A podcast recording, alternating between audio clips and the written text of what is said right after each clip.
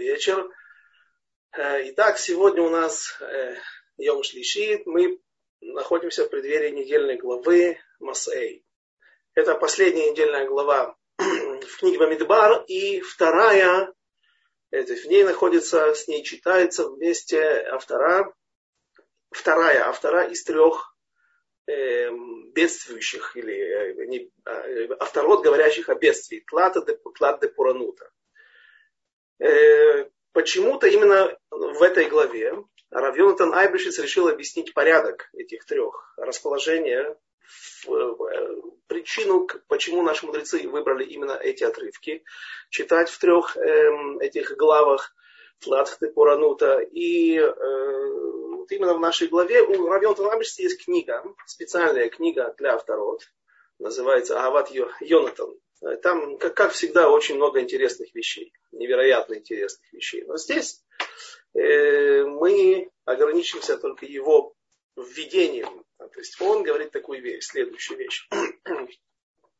Э, составляющая всех, э, или главный грех, или все, все, все, все наши проблемы, которые существуют в нашем мире, они стали причиной разумеется, являются причиной грехов, но самый главный или началом, корнем всего это было э, нет, не, не первый грех Адама и Хавы, потому что после того, как народ Израиля получил Тору на горе Синай, то, э, в принципе, большая часть вещей была исправлена. Кто-то говорит даже, что верну, вернулось бессмертие. Кто-то говорит, да нет, конечно, не было бессмертия, но люди умирали безболезненно жили свою жизнь счастливо, долго и счастливо, и могли бы тогда умереть безболезненно. А, но после того, как евреи совершили два греха, первый грех – это золотого, грех золотого тельца, и второй грех – это грех разведчиков. И вот эти два основных греха, эти проступка, они несут с собой основную составляющую э, всех наших проблем. И всех, все наши беды, они происходят оттуда, проистекают оттуда. Э, грех разведчиков, так говорят наши мудрецы в трактате, э, в трактате Юма, в трактате Таанит, Вавилонского Талмуда, он стал причиной изгнания будущего. Да, верно, вроде бы дали 40 лет, 40 лет блуждания по пустыне, однако же э, нет ни одного поколения, в котором бы не было расплаты за те два страшных греха. Грех разведчиков и грех э, золотого тельца. Они собой представляют две системы. У нас есть две системы эм, отношений. Отношений между человеком, Адам Лехаверо, между человеком и человеком. То есть человек, допустим, сказал лашонара, эм, злословие на кого-то, человек обидел кого-то, человек украл у кого-то. У него есть прежде всего проблема между ним и этим человеком. Пока он не решил эту проблему, даже Всевышний не может помочь. Йом-Кипур, даже не, не, не прощает человека, пока ты не попросишь лично прощения у того, кого ты обидел. Это одна система. И она Э, это вот разве... Э, грех разведчиков. Он является как бы началом или корнем всех этих проблем. А когда был совершен грех с золотым тельцом, то это является э, прообразом или корнем всех наших проблем в другой системе отношений. Бен Адам Ламаком, между людьми и Всевышним. Человек не встал на, на молитву или пропустил время, когда можно было сказать Шма Исраэль, у него есть проблема со Всевышним. У него есть проблема личная прежде всего. Но это, вот это нарушение, оно попадает в это, входит в эту систему. И говорят, как я сказал, наши мудрецы, что корнем всех наших изгнаний был грех разведчиков. Да, вроде бы дали 40 лет, и вроде бы все умерли и расплатились за него, но тем не менее, так всегда нас учил Равицак Зильбер. Я помню самые первые его уроки, когда еще при Зихруной Варахам э, приезжал в Москву, всегда говорил, что катастрофа, то, что было Шоа, это один из один из еще платежей, которые мы продолжаем платить за преступления наших отцов. Да, есть Аллаха, есть закон, что э, не будут э, наказаны сыновья за грех отцов, однако же там идет речь о смертной казни. смертная казнь, когда ну, есть какое-то преступление, за которое полагается наказание вроде бы сыновьям, что если они не имеют отношения, то не наказывают. Но просто другие э, нарушения, да, они могут передаваться по наследству, и другие поколения могут за это расплачиваться. Э, и вот говорит Рав Йонтон Айбешиц, что система э, вот этого греха, который Э, совершили разведчики, она была так, такой, или последовательность преступлений. Сначала они пришли, вернулись из Святой Земли, из путешествия туда, и после этого сказали людям, что земля это плохая. То есть прежде всего все началось с того, что донесли слух. Дибур, дибур или речь, они начали говорить. То есть говорить лошонара. Но лошонара у нее есть две составляющих. Лашонара не только можно, ты, если, если ты кому-то говори, говоришь со стеной, то э, может быть у тебя есть проблема с тем, что ты принял эту, эту, эту, эту точку зрения и пытаешься ее кому-то донести. Но если никто ее не принял, то, соответственно, этот грех, он не разносится. Но если же есть кто-то кто услышал это и поверил в это, то вот тогда это уже приобретает более страшные последствия или мемадим, э, размеры. И, то есть народ Израиля, когда они приняли, поверили в то, что сказали, соответственно, отвергли элементарное, элементарное ну, то, что нужно было положиться на Всевышнего, если он говорит нам что-то, разве он будет предлагать нам плохую землю. Нет, они поверили этим своим лидерам, своим разведчикам. А, и, соответственно, здесь уже было э, своим ухом, то есть коах шмия, Э, они нарушили или э, усугубили этот грех.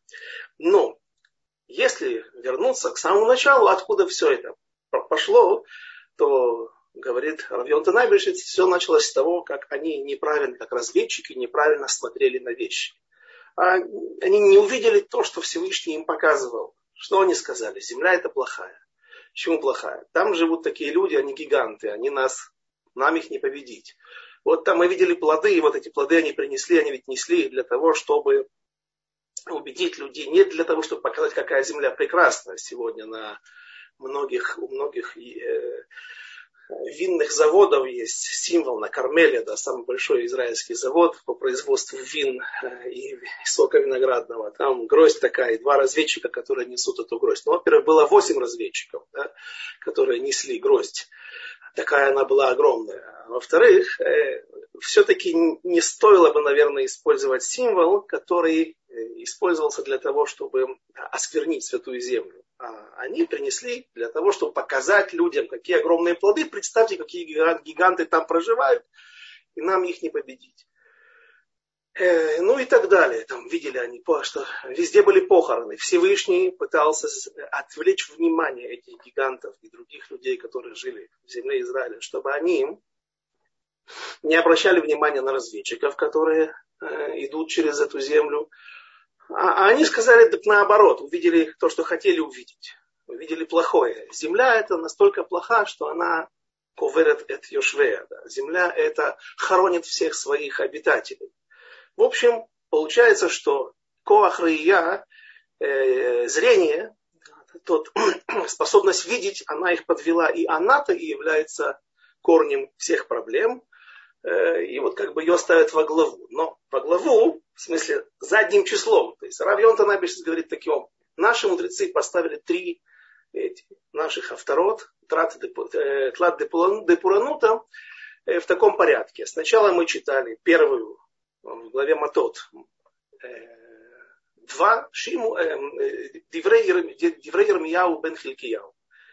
Намек на Дибур, то есть вот Тала Шонара, те слова, которые произнесли разведчики, вернувшись из э, путешествия по Святой Земле. Следующий этап был Шмия, это наша недельная глава, Масаэй, и здесь сказано Шиму Дварашем. Так начинается. Слушайте слово Всевышнего внемлите Слову Всевышнего. Намек на следующий этап. И потом уже как завершающая, следующая глава Творим, э, она будет последней из трех э, о, втором, о бедствиях, э, она начинается, это, это первая глава из книги пророка Ишаяу, в которой, э, ну и называется она Хазон Ишаяу. Хазон – видение, или от слова видеть. И понятно, что здесь уже и, и, и, коах намек на это. Вот так вот распределяет или объясняет последовательность наших э, авторот о бедствии Раб Йонтон Айбишец. И, и теперь давайте начнем саму э, автору по порядку. Как всегда, здесь нет особого сюжета, а набор слов, э, набор, э, тек, э, набор предложений, э, стихов, которые нужно нам попытаться разобрать, понять, что нам хочет Всевышний этим передать и в чем проблема. Э, почему это слова, эти слова несут э, весть о бедствиях. Читается во всех общинах Израиля. Читается вторая глава из книги Ирмияу, 4 стих и по 28 стих. А также еще Ашкиназим добавляет в конце из третьей главы, стих 24. Итак, четвертый стих, первый в авторе. Слушайте слово Господа, дом Яакова и все семейства дома Израиля. Э, дом Яакова. Э. Дом Якова. Дом Якова это э, слабая половина нашего общества. Это речь идет о женщинах. И здесь намек о том, что ну, э, женщины, если первый грех с Адамом, ну, там Хава участвовала, принимала активное участие. Да, она известно, что, что она сделала. Приняла какие-то устражения, что нельзя не только есть этот плод, но и запретный, но и даже прикасаться к дереву. В конце концов, Нахаш толкнул ее на дерево, и она прикоснулась к нему и увидела, что ничего страшного не произошло. И в конце концов, она и заставила человека тоже съесть этот плод. Э, но вот когда был грех золотого тельца, то тогда женщины как раз поступили очень благоразумно. И куда благоразумнее мужчин. Они отказались дать золото, которое принадлежало им. Обычно, то есть сегодня у нас мы живем во время, когда так написано в трактате Ктубот, что кольма, есть такая гзера, постановление наших мудрецов, кольма аселе баала что, о чем идет речь. Все ее деяния или все, что, все ее порождения или все, что делается ее руками, женщины, жены, принадлежит мужу. Почему? Это такая защита мужа. О чем идет речь? Что обязан, обязана жена мужу по Торе? Ничего. А что муж обязан? Три вещи. Шерк, суд, веона то есть кормить, одевать и ублажать. И поскольку э, эта позиция немножко такая односторонняя, я не скажу дискриминационная, но односторонняя, то наши мудрецы в конце концов постановили со временем, видя, что есть э, поколения слабеют, и мужчины э, могут выглядеть немножко обиженными в такой ситуации, постановили такую вещь, поскольку муж полностью содержит жену, если она, например, что-то делает, придет дома пряжу а, или вяжет вязаные кипы и хочет продать их или подарить кому-то, а можно продать и заработать на этом, то тогда это все принадлежит мужу. Или даже находки нашли кошелек с деньгами, и кошелек, женщина говорит, жена говорит, я вот сейчас пойду и в суперфарм и куплю себе много хороших вещей приятных. А муж говорит, подожди, дорогая, слушай, есть счет за, за, за, за, за электричество, счет за воду и так далее. То есть вот эти вещи, они принадлежат мужу. И тут он имеет право решать. Вот так вот наши мудрецы компенсировали нельзя говорить несправедливость, да, но вот положение несколько дискриминированных мужчин. Теперь спрашивают, но тогда, если все э, деньги или все, что находит жена, это все принадлежит мужу, то как женщины могли сопротивляться? Они по закону, по Аллахе не имели права не отдать золото. А сказано, что они не отдали золото они решили оставить его не себе, а не дать его на, для использования э, с нехоро, в нехороших целях, для создания золотого тельца. И тут объясняют наши мудрецы, что у мужей тогда не было возможности потребовать на основании закона все золотые украшения. Почему? Они их, да, нашли на море. Но э, за что наши мудрецы ввели постановление, уже, по-видимому, в то время это постановление было введено, так нужно сказать, что все находки принадлежат мужу. За то, что э, он кормит жену. А в пустыне евреи не кормили своих жен. Там сыпался ман с небес. Всевышний их кормил. Поэтому у мужей не было права никакого требовать находки и золотые украшения у своих супруг. И они поступили достойно. И вот теперь Всевышний призывает, видя что? Призывает Бейт Яков, дом народа, дом, дом, э, дом Якова, то есть э, женщин.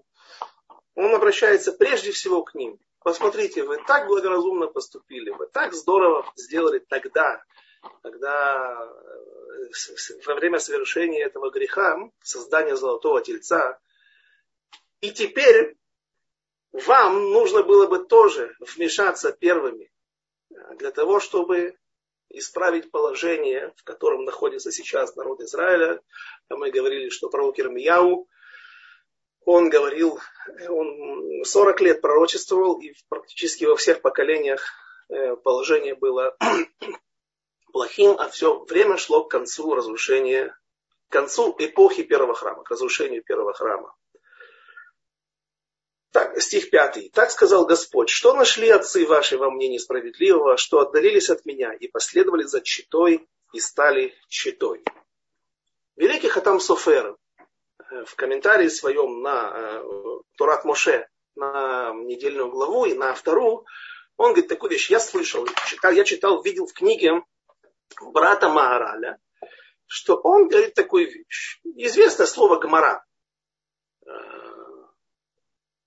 Вавилонский Талмуд – это переплетение Мишны, и комментарий на него – это Гмара. Как она пишется? Гимель Мем Рейш Алиф. Четыре буквы. Он говорит, это намек на ангелов. Гимель – это Гавриэль. Мем – это Михаэль. Рейш – это э, Гмара. Рафаэль, конечно же, да. И Алиф – это Уриэль. И вот они, эти четыре ангела, словно как бы в Махане, когда стан Израиля был в пустыне, вокруг Мешкана находилось э, четыре лагеря сначала, потом уже 12 колен. И они окружают Шхину со всех сторон, и также они окружают и человека, и защищают его. Мы в молитве Криат Шма Шаламита, в ночной молитве перед э, тем, как человек идет спать, мы произносим Мимини Михаэлу, Мисмойли Гавриэль, Милифанай Уриэль, Махарай Рафаэль Меалай Шхинат Эль, справа от меня Михаэль и так далее. Да, надо мной Шхина Всевышнего. Мы как бы расставляем ночью охранников вокруг своей, своего ложа, своей кровати. И вот это то, что нас, наши молитвы, наши э, правильные мысли, то, что это нас, это нас бережет. И говорит брат Маараля, так приводит его, цитирует Хатам Софер, что если человек занимается правильными вещами, а именно изучает правильные вещи, Гмару, Мишну, комментаторов, решоним, охроним, то все их заслуги, они всплывают, они приходят к нам, и они стоят вокруг нас станом, словно четыре ангела Всевышнего и обороняют нас. Но когда ты занимаешься, здесь написано на иврите, хевели и хебалу, то есть э, вы занимаетесь читой, суетой, а перевели, и последовали за читой и стали читой. Так кто же вас тогда защитит? Вы открыты мазиким, вы открыты для со всех сторон для на, на нарушителей. Да, Рамбам пишет, что вроде бы сегодня тема на вечертей нет. Не задавайте мне вопросы, я эту тему не знаю. Э, так Рамбам пишет. У Рамбама очень много интересных вещей. Очень странных. Он считает, что небесные светила, например, они являются одушевленными, светила и планеты являются одушевленными существами. Э, он считает, что нету никакого, нет никакого колдовства, все это лишь иллюзия и обман. Тогда вопрос, а почему, э, как же мы на смертную казнь обрекаем людей, ну, в хорошие времена, когда был Сангедрин, и наши мудрецы имели на это право, имели смеху. Э, ведь это же только обман, фокус, смертная казнь. Когда это приравнивается к колдовству, к идолопоклонству, это понятно. А тут просто факир какой-то да, или обманщик. Неважно. На раба есть много вопросов, поэтому он остается одним из главных столпов э, среди решений. И его мнение часто против мнения других мудрецов своего же поколения, даже большинства, принимается за Аллаху. Оно является махрия, то есть э, главным, который перевешивает, э, перевешивает в, э, в разных спорах. Но говорят наши мудрецы, откуда могут прийти к нам мазиким, даже если мы как пойдем по рамбаму. Они появляются, да, их можно сегодня тоже создать. Одно мнение, э, говорят тоже мудрецы эпохи решеним, что это все в результате отца Атала, извините, да, полюция. Второе, это когда мы думаем неправильные вещи. И вот когда люди занимаются думают о плохом, думая, что ну ничего страшного, я, э, я ничего руками не делаю, я ничего, никаких преступлений не совершаю, я только думаю, мои мысли, мои скакуны, да, ну и что? Да, они порождают мазиким, они порождают каких-то э, вредителей, которые могут нанести нам урон.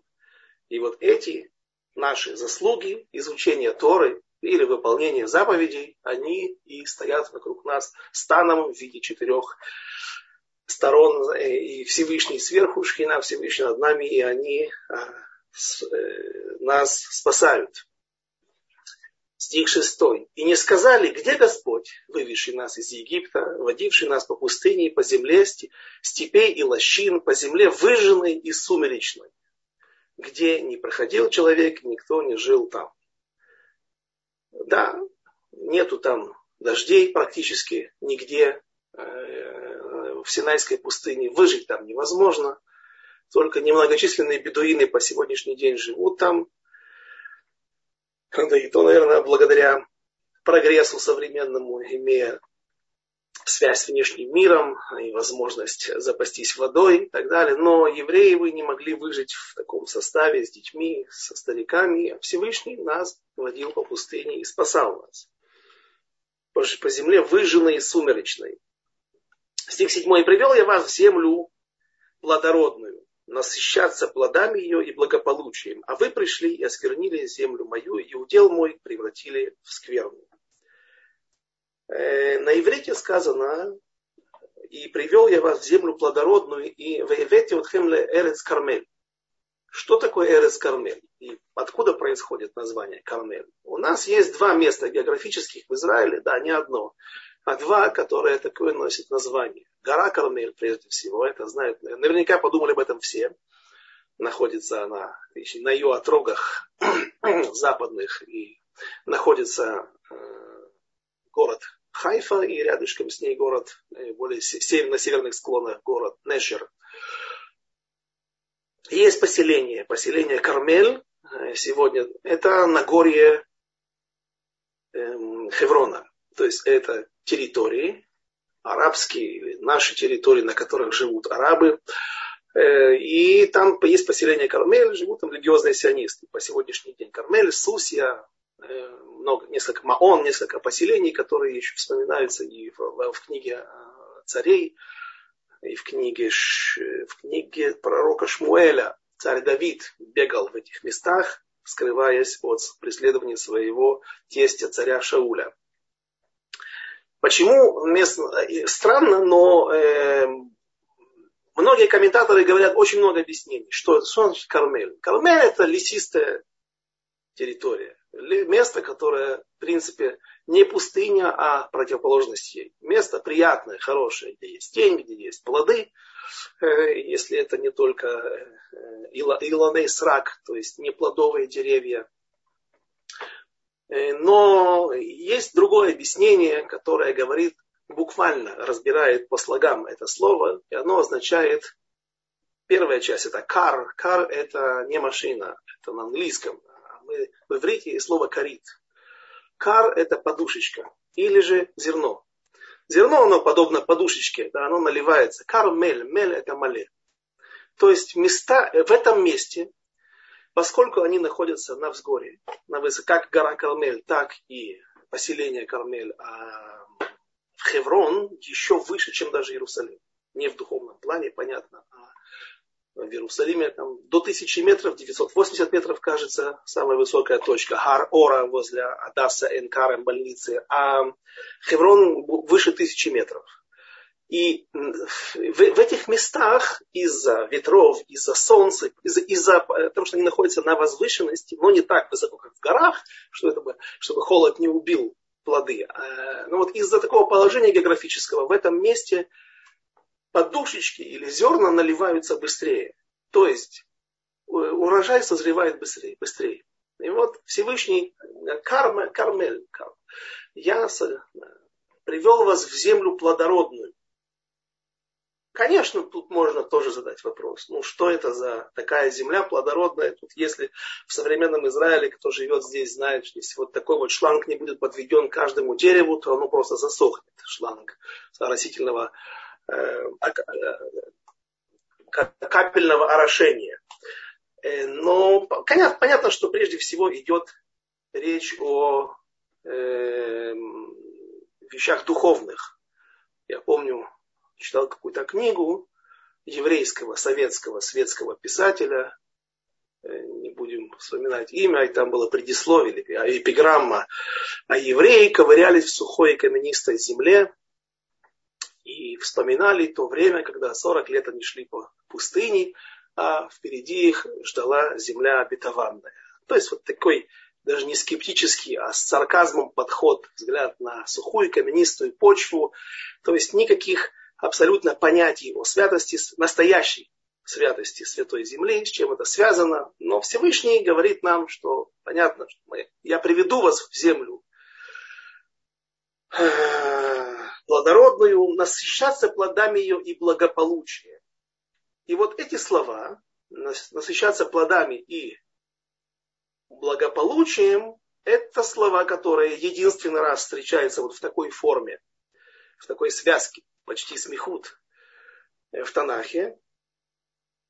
Лисбоа, э, как, как мы, э, значит, смотрите, мы, есть благословение Меэн Шалош. И там э, нашим, как, что, как мы говорим, лейхоль ми перьява лизбо митува. Одно из, одна из фраз. Есть на эту тему спор наших мудрецов. И Тур, он, он, он не очень рад, что есть такие слова, что наши мудрецы ввели. Он считает, что не нужно вообще употреблять. Тур это сын Роша, тоже граница эпоха решеним, что не стоит вообще эти слова употреблять или использовать для того, чтобы мы таким образом благословляли Всевышнего. Почему? Ну что, мы пришли в Святую Землю ради того, чтобы есть плоды и насыщаться ее благами Святой Земли. Опять же, только что сказали.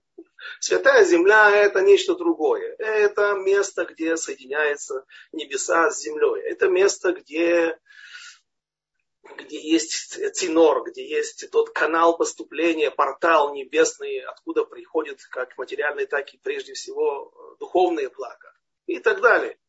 Вот в этом святость земли. Здесь мы можем выполнять заповеди. Здесь мы можем выполнять много заповедей, которые за границей не можем, вне границ святой земли. Что мы только ради плодов пришли? Так это тот же, вот тот же писатель, который сказал, про сухую каменистую землю. И как евреи чесались и вспоминали, вот, ну вот нас обманули, да, так. Шли 40 лет, ждали, что будет плодородная земля, а оказалось не со всеми, не везде. Так вот, э, а, извините, это Сефер Митцвот Гдалот, Смаг, считает, что не нужно говорить. Но э, Бейт Йосеф, а потом и Бах говорят, что да, нужно говорить эти слова. И потому что, когда наши мудрецы устанавливали эти слова из этого стиха, использовали их для благословения Меэн Шалош, они стремились показать, что мы благословляем Всевышнего за те блага, которые мы получаем. То есть как бы плоды являются лишь э, средством для получения духовных благ. А, и также мы имеем возможность отблагодарить Всевышнего благодаря вот этим вот плодам, как сказал один рэбе хасидский. Они вместе съели по яблоку со своим хасидом. Хасид сказал, вот хорошо, мы сделали заповедь и съели, и привели это яблоко к своему тикуну, к своему исправлению, и еще и благословение сказали. Вот такая сказала ему Рэбе, есть разница. Я когда благословлял, ты благословлял, хотел есть яблоко. И был вынужден сказать перед и после благословения. Я же хотел благословить Всевышнего. И поэтому произнес, съел яблоко, чтобы это было, это дало мне возможность благословить Всевышнего до и после. Получается, что утверждает Бах, его комментарий, он особенно отличается от всех. Э, это э, Шурханарухи. Он говорит, что вот те благословения, те блага, которые снисходят на землю, они, как мы сказали, спускаются прежде всего не со всех небес на все земли, а вот здесь, через этот канал, через Иерусалим, через Святую Землю, и потом уже распространяются дальше по земле. И понятно, что наша земля, она впитывает эти блага. И когда мы едим плоды, то мы едим не просто вкусную еду, здоровую еду или нездоровую еду. А мы получаем, это, это, это, это тот же способ получить те же блага. То есть вот такой подход. И поэтому, поэтому очень легитимно и очень правильно, что наши мудрецы использовали эти слова для благословения. Слова из нашего стиха, из нашей авторы. Э, я помню, что при изучении книги царей э, о царе Шламо, Шломо сказано так, что он, будучи э, уже построив храм, 13 лет он строил свой дом, 7 лет храм. И когда он уже его власть укрепилась, то он назначил сановников, поставил представителей от, или призвал к себе из всех колен Израилевых, от каждого колена, человека, который будет ответственным за поставку продовольствия для двора. Как-то я уже упоминал, что у царя Шломо училось 60 тысяч человек все время, причем как евреи, так и не евреи. Кита нихнесет, кита, кат, кат нихнас, кат йоце. Кат йоце, кат нихнас. Да. Один класс выходит, другая группа заходит учиться. Да. Был бес, беспрерывный поток. И 60 тысяч человек, это вот тот студенческий городок, который был вокруг Иерусалима для тех, кто приехал издалека, из народов мира, постигать мудрость Шломо. Так он контролировал фактически весь мир и э, по доброй воле есть весь мир какое-то время принимал его гегемонию над собой. Учились евреи и не евреи.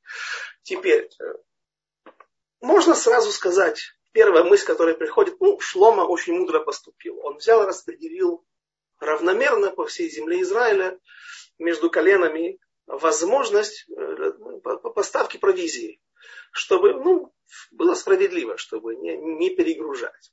Однако же, Рав Авраам Тауб, наш современник, в своей книге 17 томов, очень продуктивный человек и э, очень мудрый человек. Он в своей книге Диврейтойва, Диврейтова, э, он говорит такую вещь. Ну, это гипотеза, предположение, однако же она очень сходится с, с, с теми комментариями, которые мы уже привели здесь. Шломо правил объединенным Израилем. Он был иудеем, а ведь нужно понимать всех. Ведь каждое колено чем-то отличалось. У них были свои не только ментальные отличия, а прежде всего свое предназначение другое. У каждого были свои силы духовные, в чем-то они отличались. В недельной главе Ваихи, в конце книги Берешит, Якова Вину призывает своих сыновей и благословляет. Все это не просто благословение и доброе пожелание, а это назидание, это пророчество, где он подчеркивает, Якова Вину подчеркивает, где у кого есть какое качество из сыновей, и чтобы он его использовал или даже развивал для того, чтобы его можно было пользоваться именно благо народа Израиля. Если у других сыновей этого нету, то делай ты это, и таким образом ты восполнишь недостаток других колен. И Шломо, праве над объединенным Израилем, он понимал, что ему тяжело быть вот таким вот универсальным человеком. И получая плоды, что он сделал? Он получал плоды святой земли от каждого из колен.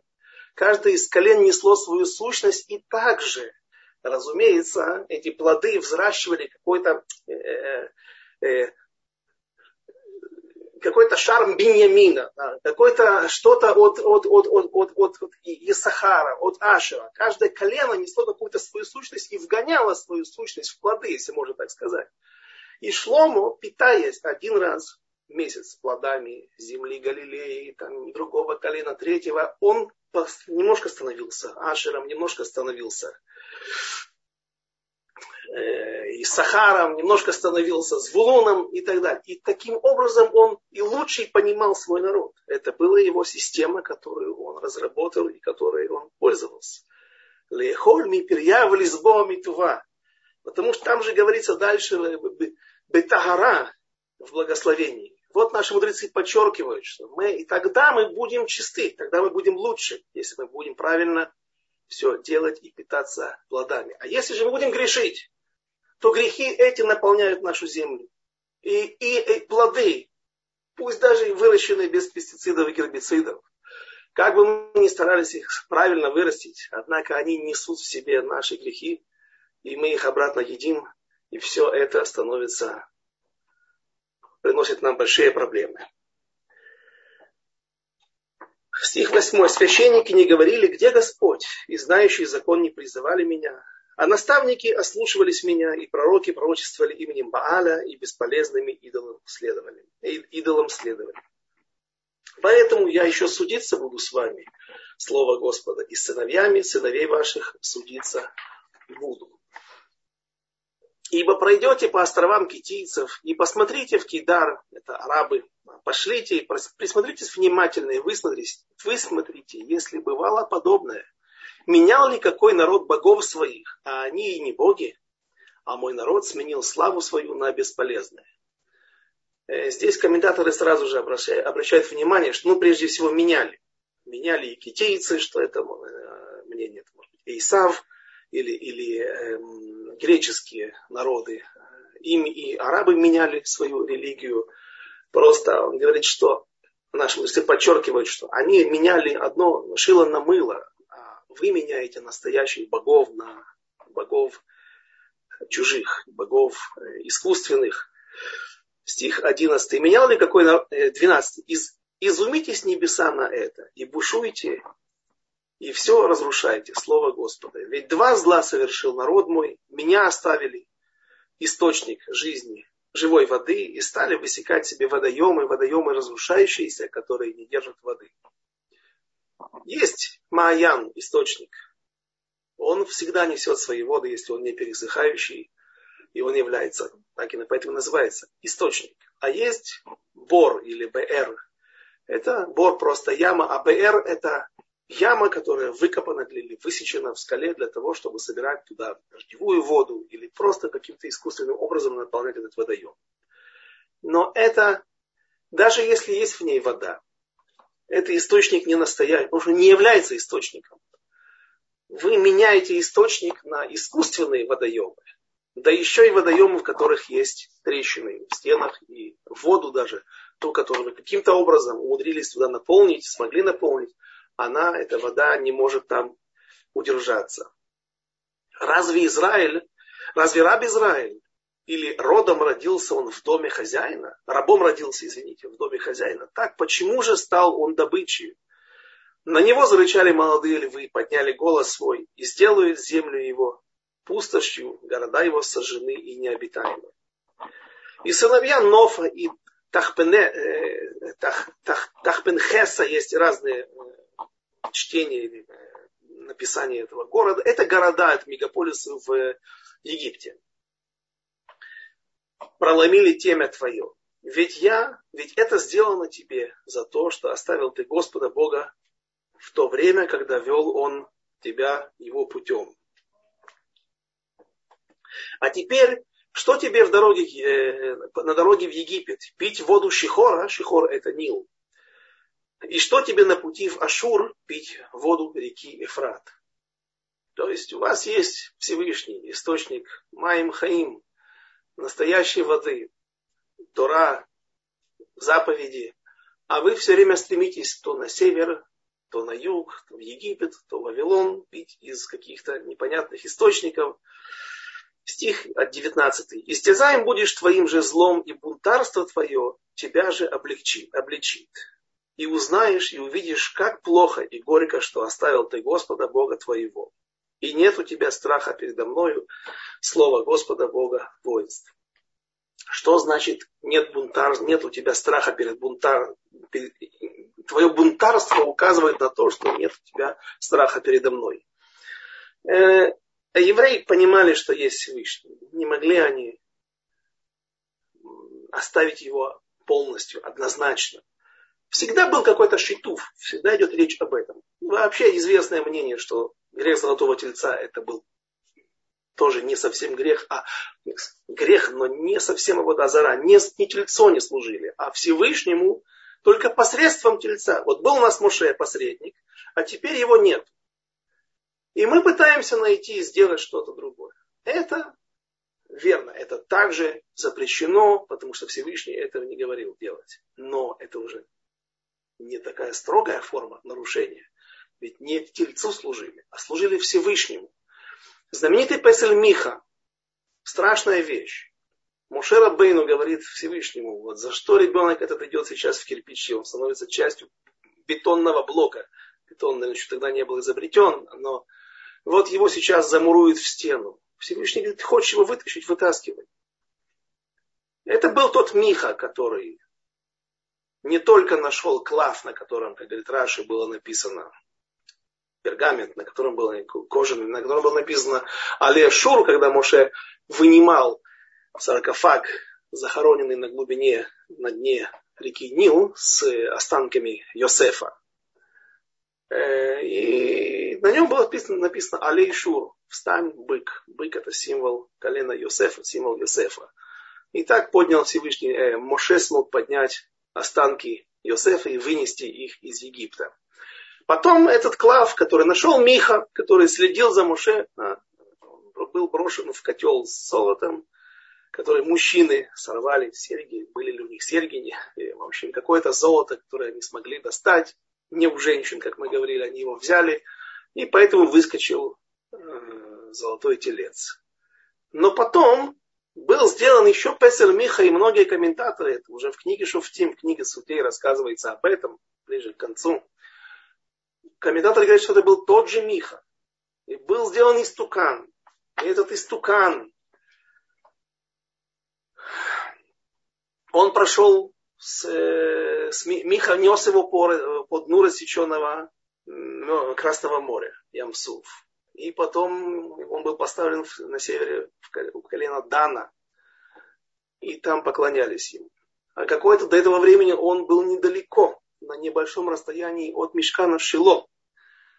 И, и дым, или, ну да, дым от воскурений, он поднимался в Шило, от жертв, жертвоприношений, и воскурение михи тоже поднимался, и в воздухе они пере, пере, перекручиваются, перемешиваются.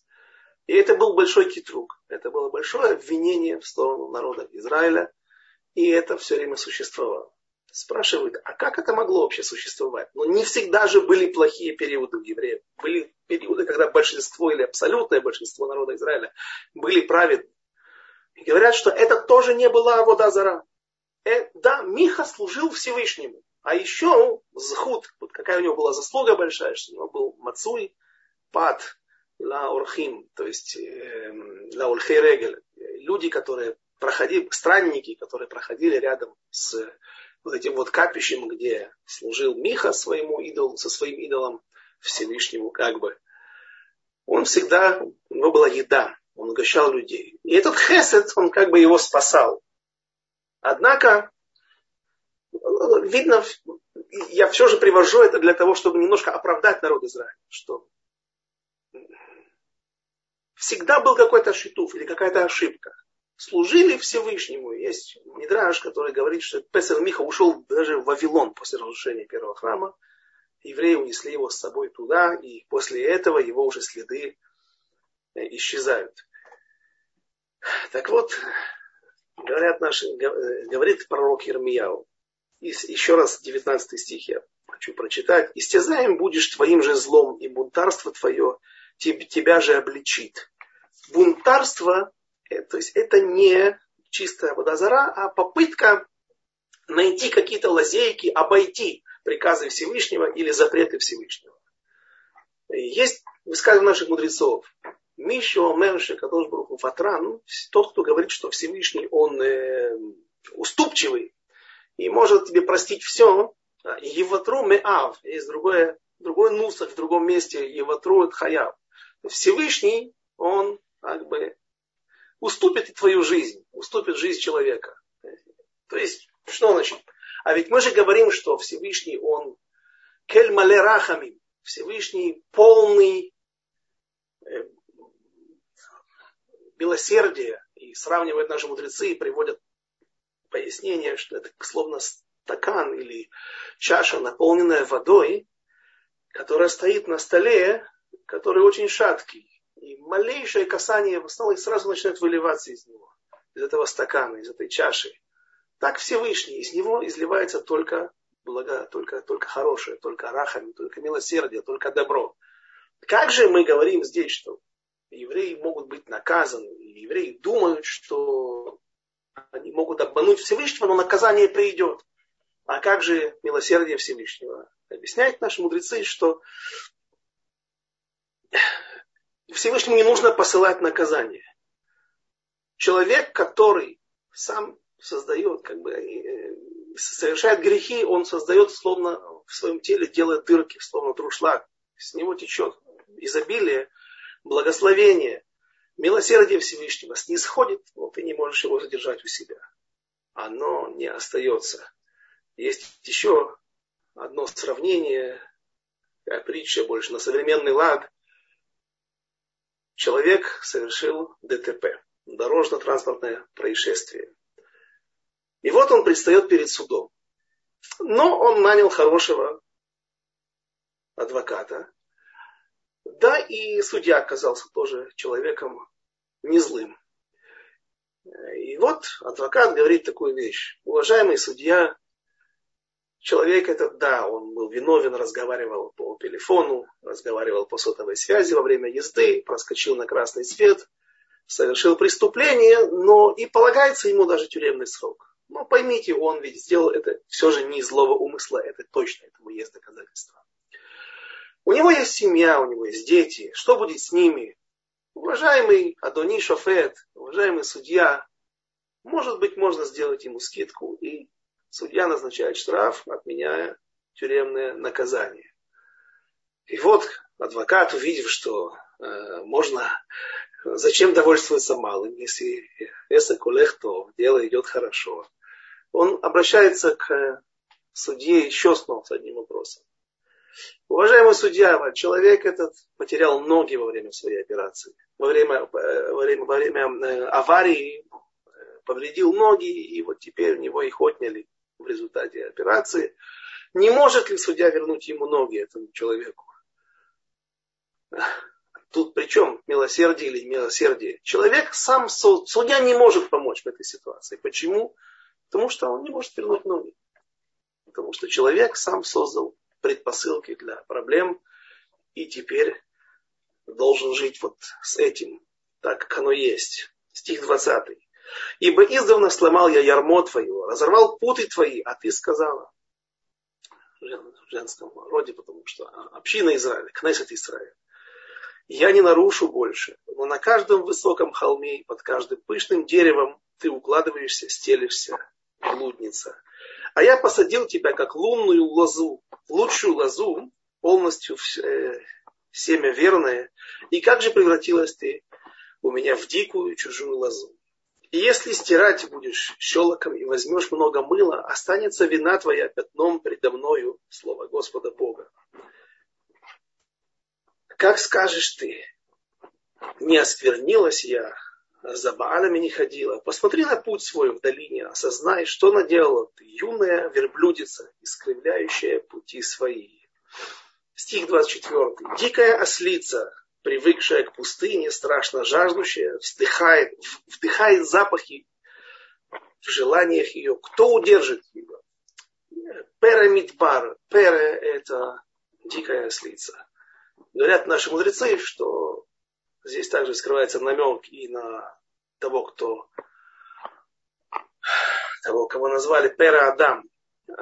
Что, какая природа этой ослицы? Есть такой глагол в иврите, в современном, по крайней мере. Левает. От слова байт. Э, сделать домашним, а домашнить. Так вот, дикая, если любое животное, дай ему кормушку хорошую, даже волков, воспитывай, даже лисиц, есть много эм, людей, которые воспитывают лисиц дома, волков. Они живут как собаки, может быть, не совсем тот же нрав, не совсем та же прелесть, однако же видно, что любое, практически любое животное может стать домашним в какой-то степени. Дай ему еду, дай ему хорошие условия, хороший уход, и получишь в ответ тоже какие-то чувства. Однако же дикая слица, что же, что бы ты ей ни дал, ее всегда тянет в пустыню. Ее нельзя, он всегда будет дикарь человек, его нельзя сделать культурным или одомашним. Оно всегда стремится в пустыню, всегда ищет возможности совокупиться, как здесь говорится дальше в стихе, с кем либо с кем, с кем не пожелаешь. А, и вот до чего было положение страшное у народа Израиля, что да, Всевышний сравнивает с дикой ослицей самих евреев. Все ищущие ее не станут утруждаться, только в месяц найдут ее. В месяц имеется в виду, когда у нее есть э, тяга к самсам. 25 стих. «Удержись, чтобы не ходить босыми ногами, а гортань твою от жажды». Э, вот из этого стиха наши мудрецы в трактате Юма, 77 лист, первая страница, э, это, приводят этот источник как один из источников эм, закона, что в том нужно делать определенные ограничения, и в том числе не носить кожаные сандалии или кожаную обувь, а ходить босым. Босым имеется в виду не в, не в туфлях. Но ты говоришь, безнадежно, нет, ведь люблю я чужих и за ними пойду. Как стыдится вор, когда обнаружен, так осрамится дом Израиля, осрамился дом Израиля. Все они цари их, сановники их, и священники их, и пророки их. Говорят они дереву, отец ты мой, а камню ты родила меня, потому что повернули ко мне затылок, а не лицо. Но в час беды своей скажут, встань и спаси нас. Мы приближаемся к завершению. Осталось два последних стиха. Но где же боги твои, которых ты сделал себе? Пусть они встанут, если смогут, спасти тебя во время беды твоей. А ведь по числу городов твоих были боги твои Иудея. Э, есть история, которая проводится в Танадве Ильяу, э, что пророк Ильяу во время обороны или осады Иерусалима встретил мальчика, который был уже при смерти, и он был раздутый от голода, опухший живот. И он сказал ему, я тебя научу, скажи одну фразу, и будешь жить. Ребенок сказал, что это за фраза? Шма Исраэль. Повторяй за мной. Шма Исраэль, Ашем Лакейну, Ашем Ихад. Слушай, Израиль, Бог, наш Бог единый. И он в этот момент достал из-за пазухи, из своих складок своей одежды какую-то вода зара, какой-то идола. И сказал, хас шалом, не дай, не дай Бог, да. В общем, не, чтобы мне оставить моих богов, то, чему меня научили мои родители. Стал его целовать и так и умер, да, не, не выполнив элементарной просьбы пророка Ильяу. И последний стих, третья глава, четвертый стих книги Ирмияу. А ведь с этого времени стал ты звать меня отец мой, наставник юности моей. То есть мы не должны здесь тешить наших Эм, слушателей и все, ну ведь это же бедственная э, автора, Однако наши мудрецы в конце добавили специально стих один, который немножко намекает нам о наших заслугах, и наш отец мой, ты наставник юности моей.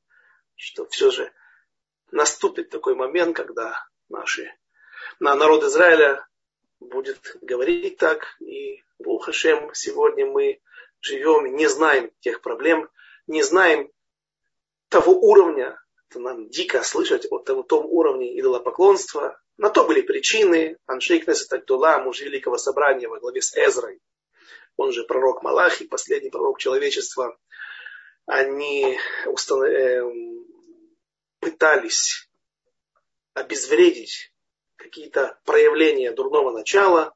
Все знают, наверное, или многие слышали эту историю.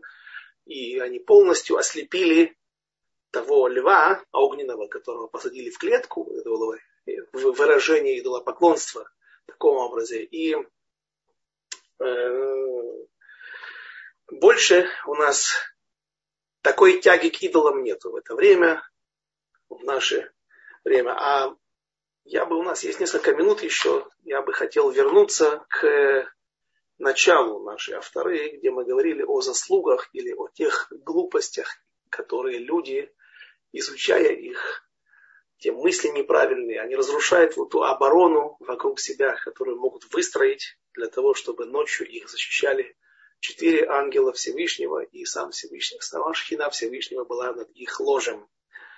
Э, опять же, Равьонтон Айбешиц, уже в другом месте, он объясняет такую вещь. Э, на неделю, на, на, на в книге Берешит, на комментарий на, на Хумаш, он говорит такую вещь. Почему а, египтяне оставляли мумии? Почему они так делали, пытались мумифицировать свои, бальзамировали тела своих родственников, для того, чтобы память о них осталась. Там, помните, они, кто видел, кто знает наверняка, они их обматывали материей. Полюбоваться телом своих усопших вряд ли было возможно. Он объясняет такую вещь, что пока существует не разложившаяся плоть человеческая, душа не улетает на небеса. Или даже если она и находится где-то, контактирует с высшими мирами, однако же есть связь с телом здесь на земле. То есть это такая возможность как бы заземлить душу того человека, который до этого показывал какие-то великие результаты, хорошие результаты в жизни, добился чего-то. Аж тем более, если это фараон, э, светоч всей нации, так кто, если кто так полагал.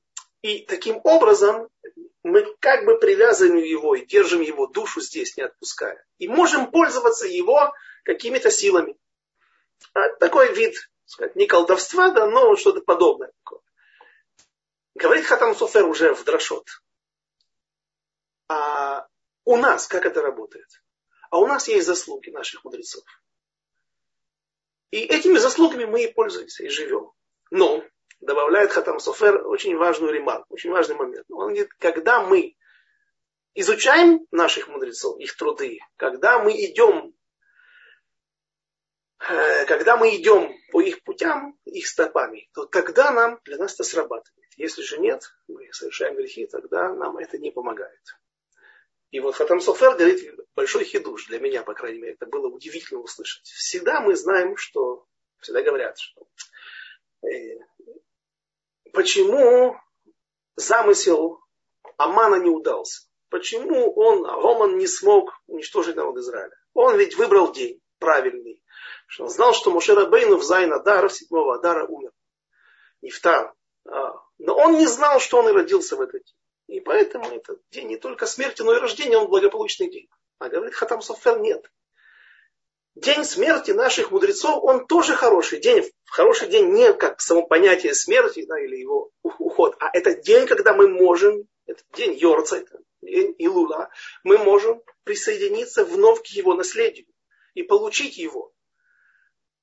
Но для этого нужно стараться, для этого нужно помнить о нем. Поэтому мы говорим поминальные речи, поэтому мы говорим, мы изучаем его труды, и это помогает нам присоединиться к его наследию и получить его заслуги.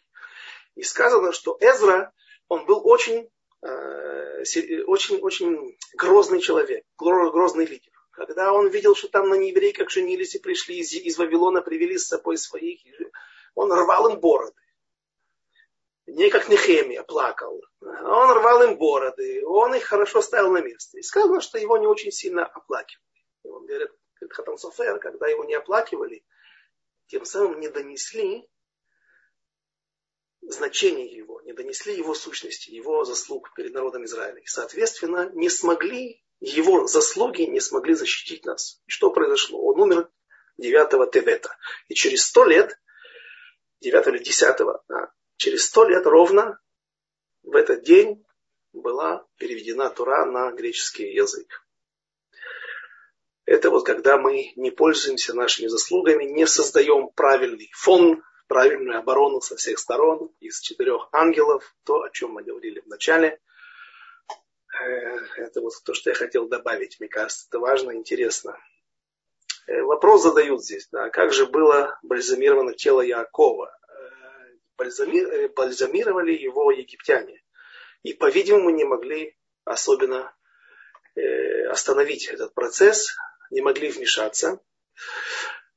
А, и точно я видел комментарии, которые говорят, что за это, за то, что Йосеф не попытался остановить этот процесс, он сам был также потом бальзамирован. То есть есть что-то в этом такое отрицательное, не что-то, а мы сказали, что.